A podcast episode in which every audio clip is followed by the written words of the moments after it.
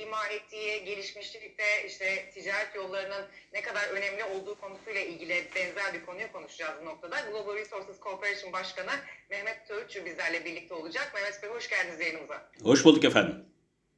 Şimdi bugün e, özellikle aslında son dönemde ilk etapta Çin'in bir kuşak bir yol projesi, ardından Avrupa Birliği'nin açıkladığı Global Gateway, şimdi Rusya için Kuzey Deniz yolunu konuşuyoruz aslında. Ben ilk etapta başlarken dünya ticareti adına da önemli bir e, önem atfedildiği için de sormak istiyorum. Nedir Rusya'nın bu planı? Bize kısaca bahsedebilir misiniz öncelikle? Evet, Rusya'nın planı çok kısa bir şekilde özetlememi isterseniz şudur.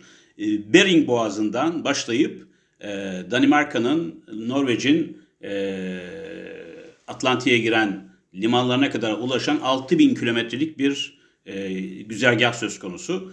Bu güzergah kullanılmıyordu. Biliyorsunuz Arktik Denizi, Barents e, Denizi e, ve Norveç denizleri bunlar son derece soğuk, buzullarla kaplı denizlerdi. İklim değişikliğiyle birlikte bunlar açılmaya başladı. Altında büyük kaynaklar bulundu.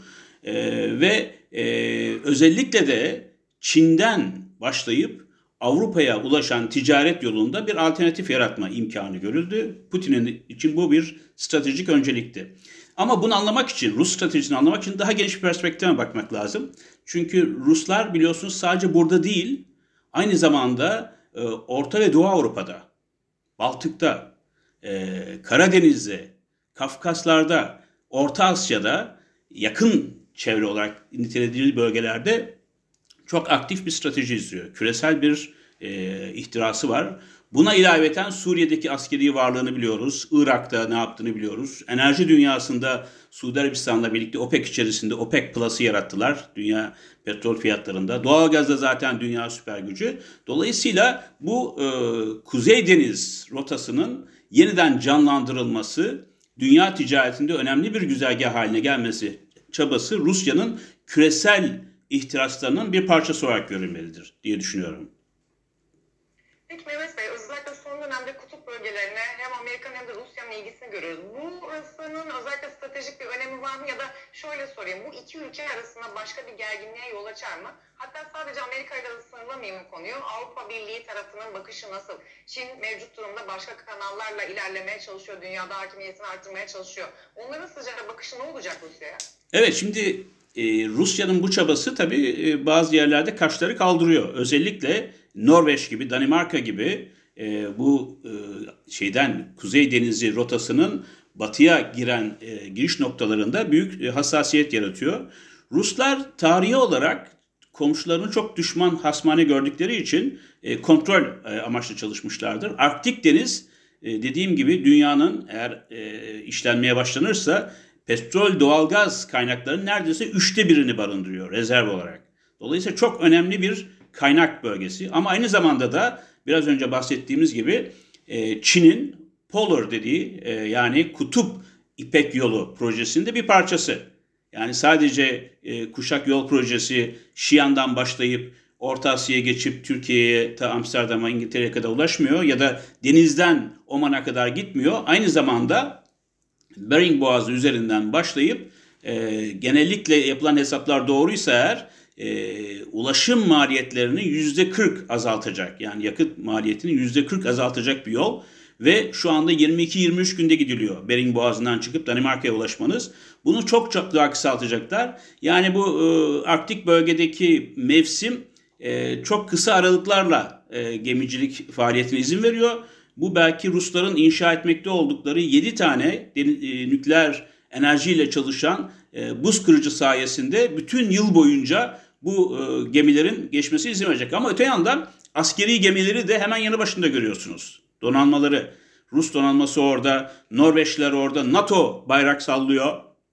NATO açısından da o bölgenin güvenliği ve NATO bölgesine girişinin sağlanması e, son derece önemli. E, onun için bir anda bu bölge ve Putin'in ortaya atmış olduğu Kuzey Rota, Kuzey Denizi Rotası projesi bütün dünyanın ilgisi ilgi odağı haline gelmeye başladı. Bunu da siz aslında gündeme getirdiğiniz için teşekkür ediyorum. Çünkü biz bunu İngiltere'de, e, Amerika'da, Brüksel'de yoğun bir şekilde tartışıyoruz. Türkiye gündemine hiç girmemişti.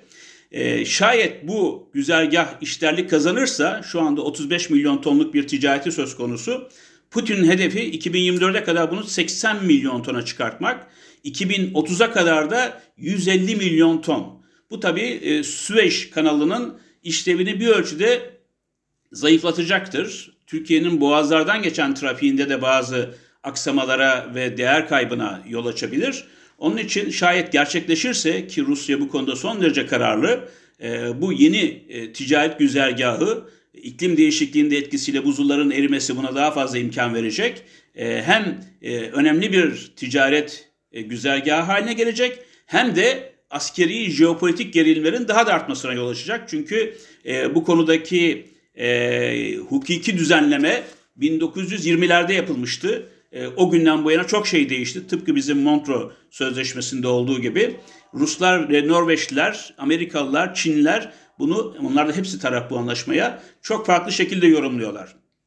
Onun için galiba önümüzdeki dönemde çok ciddi ticari fırsatlarla birlikte jeopolitik gerilimlerin de yoğunlaşmasını hatta e, sıcak çatışmalara da dönmesini e, bekleyebiliriz önümüzdeki 10 yıl içerisinde hemen olmasa da. Peki Mehmet Bey bu e, riskin haricinde mesela şunu sormak istiyorum. Şimdi dünya salgın döneminde çok ciddi arz tedarik, nalın maliyetlerinin artışı bu gibi sorunlarla karşılaştı. Hatta daha salgın yokken az önce size bahsettiğiniz Süveyş kanalındaki tıkanıklığın dünyaya da büyük bir dünya ticaretine maliyeti oldu.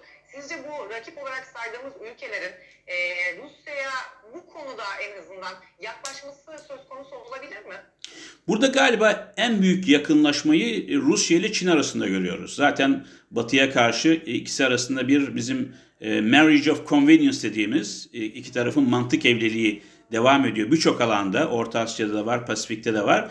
Bu Pasifik ile Atlantik'i birbirine bağlayacak olan önemli güzergah Çin açısından çok derece önemli. Onların kuşak yol projesinin de bir parçası aynı zamanda. E, Çin'le Rusya birlikte ağırlıklarını koydukları zaman e, karşısında tabii NATO'yu bulacaklar. ABD'nin liderliğinde Avrupa Birliği'ni bulacaklar. E, burada acaba nasıl bir uzlaşı sağlanabilir? Çünkü trafiği aslında artıracak olan önemli sebeplerden bir tanesi Rosneft'in e, Vostok petrol sahası var orada. Henüz işletilmesi devam ediyor. Yakında e, halihazırda bildiğim kadarıyla 15 milyon tonluk bir ticareti söz konusu. LNG 2 projesi var aynı zamanda. Arkasından büyük kömür projeleri var. Yani ticaretin yanı sıra enerji ve e, mühimmat hatta e, madenlerin hububatın taşınmasında kritik rol oynayacak. Benim tahminim şayet bu yol tahmin edildiği gibi, e, öngörüldüğü gibi ilerlerse iklim değişikliğinin etkisiyle buzulların da gevşemesiyle birlikte e, o zaman bu güzergaha uygun yeni gemiler de inşa edilecek. Nitekim Rusya şimdi sadece buz kıran gemilerinden 7 tane sipariş etti. Nükleer motorları olan. Aynı zamanda böyle LNG taşıyacak, petrol taşıyacak, hububat taşıyacak başka kargo gemileri de inşa edilmeye başlandı.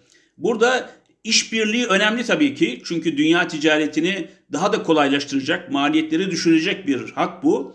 Ama ben biraz iyimser buluyorum. Yıl boyunca burada gemi güzergahının çalışmasını şu anda bile yani yaz aylarında bile en az 2-3 ay çalışabiliyor. Onun dışında Rus nükleer e, motorlu gemileri, e, e buz kırıcıları ya da denizaltıları her gün en az 5-6 tane gemiyi kurtarmak zorunda kalıyor bu bölgede. Biraz netameli bir konu hem iklim açısından hem jeopolitik açıdan hem askeri konuda hem de ticari konularda. Bizim de tabii e, kulağımızı buraya vermemiz ve ciddi bir şekilde bu yeni güzergahların nasıl oluşacağına bakmamız lazım. Türkiye doğrudan ilgilendirmiyor. E, boğazlardan geçişin dışında belki Akdeniz'de Süveyş konusu ama dünyadaki jeopolitik gerilim noktalarından bir tanesi olarak sivrildiğini söyleyebiliriz. Çünkü Putin de buraya bütün dünyadaki Rus angajmanlarının bir parçası olarak büyük önem veriyor. Yani global bir stratejinin küçük bir parçası olarak görebilirsiniz Kuzey Deniz rotasındaki gelişmeleri. Mehmet Bey çok teşekkür ediyorum değerli katkılarınız için. Ben teşekkür ederim efendim. Blue Resources Corporation Başkanı Mehmet Ölçü'yü ağırladık bu bölümde. Şimdi kısa bir araya gidiyoruz.